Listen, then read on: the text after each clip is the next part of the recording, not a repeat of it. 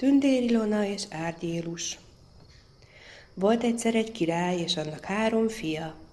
Volt a királynak egy almafája, amelyen aranyalmák termettek. Olyan különös fa volt az, hogy éjjel virágzott, s meg is ért rajta az alma minden éjjel. Így a király gazdagsága napról napra annyira szaporodott, hogy oly gazdag király nem volt az egész világon. Egyszer azonban a király, amikor szokása szerint korán reggel kiment sétálgatni gyönyörűséges kertjébe, az aranyalmáknak csak a hűlt helyét lelte. Így történt ez másnap is, harmadnap is. Összehívta a király erre az egész udvart, s kihirdette, hogy ha olyan emberrel találkozik, aki az aranyalmákat megőrzi, fele vagyonát neki adja. Az őröknek se kellett egyéb, Odaállottak az almafához. De hiába volt minden, mert éjféltájban oly mély álom ereszkedett reájuk, és alig múlt el negyed óra, mire felébredtek, az aranyalmák mind eltűntek. Egyszer azután a tanácskozásban felszólalt a három királyfiú, és megjelentették, hogy majd ők fogják őrizni az almafát. Legelőször is a legidősebb ment őrködni, de vele is csak ugyanaz történt, mint a többivel – a középső se járt jobban. Végre a legkisebb vállalkozott, átírus királyfi. Legelőször is dohányjal jól megtömött aranyszelencét dugott a zsebébe, így ült le az almafa alá. A holdvilág szépen világított ágyírus királyfi arcára, már érezni kezdte, hogy az álom össze akarja a szemét húzni. Széppantott hát egy kis dohányt, jól megdörzsölte a szemét, nagyokat brüsszentett. Aztán másodszor is nagyot szippantott a dohányból, még egyszer megdörzsölte a szemét. Egyszer csak halk suttogást hallott. Feltekintett, hát a feje felett tizenkét hollót látott repülni. Egyenest az almafához tartottak. A tizenharmadik holló, mint vezér, elől repült. Ágyérus megkapta a tizenharmadik hollónak a lábát, s felkiáltott. Meg vagy tolvaj!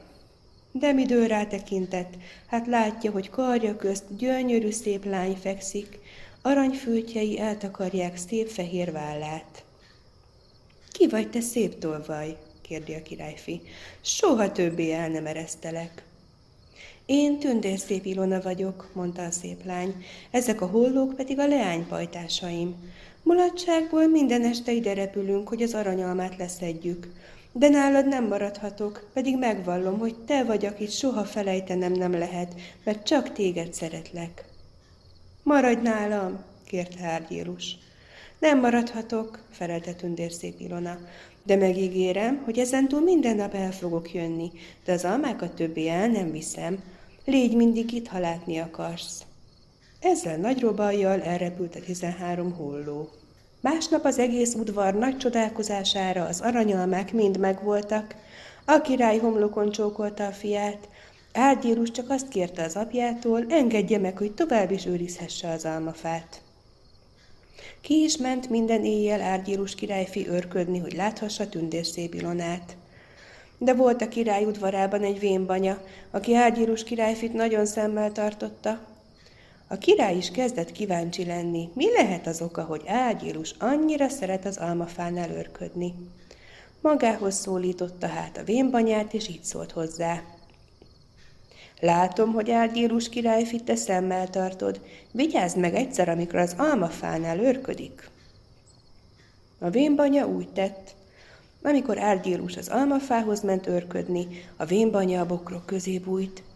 Másnap korán reggel már jelentette a királynak. Meglestem Árdírus királyfit, gyönyörűséges aranyhajú lányjal láttam az almafa alatt ülni. Holló képében jött az almafára, úgy lett belőle aranyhajú lány. Hazudsz, banya, mondta a király. Nem igaz. De úgy van az felséges uram, ha kell, holnap jelet is hozok arról, hogy igazam van. Másnap este Árgyélus és Tündérszép Ilona megint egymással mulattak. Maguk sem tudták, hogyan történt, milyen elaludtak mind a ketten. Ekkor előcsúszott a vénbanya, és egy aranyfürtöt levágott tündérszép Ilona hajából. Azután lassan elment. Felébredt tündérszép Ilona, sírni, jajgatni kezdett. Felébredt erre Árgyélus is. Mi bajod van, kedvesem? Jaj, Árgyélus, éj boldogul, én téged soha többé nem láthatlak, nálad nem maradhatok. A házadban tolvajok laknak, nézd, aranyfűtjeimből egyet levágtak. Ezzel megölelte Árgyélust, ujjáról egy gyűrűt vett le, és Árgyélusére húzta. Neked adom, mondta, erről akárhol felismerlek. Ezzel összecsapta a kezét, hollóvá változott és elrepült. Másnap reggel a vénbanya megmutatta az aranyfürtöt a királynak. Nagyon csodálkozott a király, és tüstént magához hívatta Árgyélus királyfit. Édes fiam, testvéreidet már mind kiházasítottam, megjött az idő, hogy téged is megházasítsalak. Gazdag királylányt kerestem számodra. Azt hiszem, nem lesz ellenvetésed. Kedves atyám, én meg fogok házasodni, de csak úgy, ha én választhatok magamnak feleséget. Már találtam is. Tündérszép Ilona lesz az én feleségem. A királynak nem tetszett a felelet, de bármint akarta is lebeszélni Árgyélust a kívánságáról, az nem engedett. Kardot kötött az oldalára, és elment, hogy tündérszép Ilonát megkeresse. Az egész udvargyászba borult utána. Már majdnem az egész világot összejárta Árgyélus, de tündérszép Ilonának még a nyomára sem talált. Egyszer csak egy kis házhoz jutott, a házban egy vén anyóra talált, illendően köszöntötte. A vén anyó széken ült, csodálkozva kérdezte Árgyélust. Hol jársz erre, ahol a madár se jár? Öreg anyám, mondta Árgyélus, nem tudná nekem megmondani, merre lakik tündérszép Ilona? Nem bízén, édes fiam, de talán, ha hazajön az uram, a nap, az mindenüvé odasüt, azt talán meg tudja mondani. De bújj el, mert ha megtalál, felfal. Erre elbújt Árgyírus. Hazajött a nap, belép a szobába, mindjárt elkezdi. Pfő, pfő, anyó, emberhús, büdös! Erre kimászott az ágy alól Árgyírus, és köszöntötte a napot. Szerencsét, hogy szépen köszöntöttél, mondta a nap. Másként felfaltalak volna. Tündérszép Ilonáról nem tudok semmit, de talán a holdbátyám tud felőle valamit. Elment hát Árgyélus oda is. Ott is úgy járt, mint a napnál. A hold a szélhez utasította. Oda is eljutott, szépen beköszöntött, és a széltől is megkérdezte, hogy nem tud-e valamit tündérszép Ilona felől. Én, mondta a szél, nem tudok semmit, de nem messze tőlem, abban az erdőben lakik az állatkirály. Azt talán tud valamit. Bent mendegélt újra Árgyélus, már egészen beesteledett, úgyhogy majdnem semmit se látott. Felmászott egy fára, szétnézett, nem látta valahol világot. Csak ugyan messze távolban észrevett egy kis világocskát, egy szép kastélyból szürem lett. Bekopogott, kinyílott az ajtó, és egy óriás jött elébe, akinek a szeme a homlokán volt. Jó estét, felséges király, köszönt Árgyélus. Nem tudnál te nekem tündérszép Ilonáról valamit mondani? Hol lakhat? Szerencsét, hogy úgy köszöntöttél, mint illik, másként halálfia lettél volna. Én az állatkirály vagyok. Tündérszép Ilonáról nem tudok semmit, de talán az állataim közül valamelyik tud felőle valamit. Ezzel egyet füttyentett, és az egész palota azonnal tele lett mindenféle állattal. Megtette a király a kérdést, de az állatok közül sem tudott senki semmit. Végre is előkullogott egy sánta farkas. Én, mondta a sánta farkas, tudok tündérszép Ilona felől valamit. A fekete tengeren túl lakik, ott törték el a lábamat. Na hát, akkor vezesd oda ezt a szegény királyfit, mondta a király. A sánta farkas azonnal odaállt, hogy ágyírus üljön rá, így mentek, mentek, száz meg száz esztendeig. Egyszer csak letette a farkas árgyélust. Már én tovább nem vihetlek, oda most már magad is eltalálsz. Nincs már messze, csak száz esztendőt kell még menni. Azzal elbúcsúzott tőle és elsántikált. Ment, mendegélt árgyélus tovább. Egyszer csak egy völgyet látott, mely három hegyel volt körülvéve. A völgyben épp három ördög verekedett. Oda ment hozzájuk, és megkérdezte tőlük. Miért verekednek? Az atyánk meghalt, s maga után ezt a köpönyeget, ostort és ezt a bocskort hagyta. Ez a köpönyeg olyan köpönyeg, hogyha magadra veszed, és aztán a bocskort a lábadra húzod, és ezzel az ostorral egyet csattintasz, és azt mondod, hip-hop, ott legyek, ahol akarok. Ott vagy azonnal. Ezen nem tudunk mi megegyezni, nem tudjuk, kinek mi jusson. Na, mondta Árgyérus, ha csak ez a baj, majd elosztom én köztetek, hanem egyik hágjon fel erre a hegyre, a másik arra, a harmadik meg amarra. Az ördögök felmentek a hegyre, Árgyérus pedig felvette magára a köpönyeget és a bocskort, az ostorral egyet csattintott, és azt mondta, Hip-hop, ott legyek, ahol akarok, legyek azonnal tündérszép Ilonánál. Azonnal egy kristálytiszta palota előtt termett.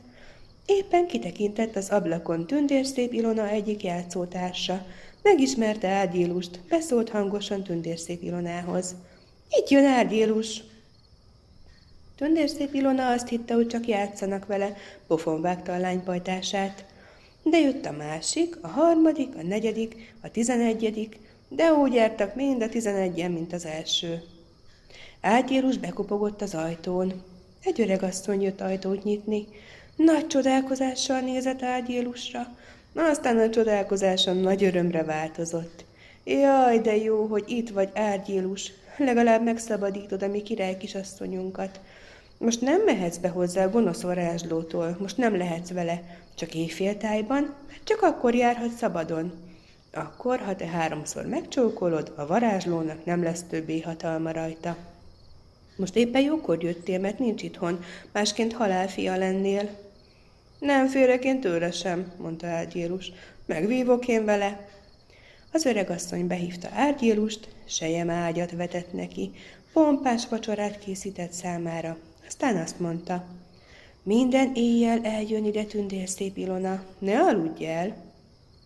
De az öregasszony gonosz boszorkány volt, volt egy sípja, melyet ha megfújt, akit akart, elaltatott vele. Most is kihúzta a sípot, elfordult és sípolt, és attól árgyélus úgy elaludt, hogy azt sem tudta, hogy a világon volt-e valaha. Éjféltájban eljött tündérszép Ilona, meglátta a kedvesét és felkiáltott. Ébredj fel, kedvesem! Ha háromszor megcsókolsz, megszabadulok a varázslattól. De Árgyérus nem ébredt fel. Reggel azt mondja a vénbanya. Itt volt tündérszép Ilona, de te aludtál, mint a bunda. Másnap is úgy történt, harmadnap is.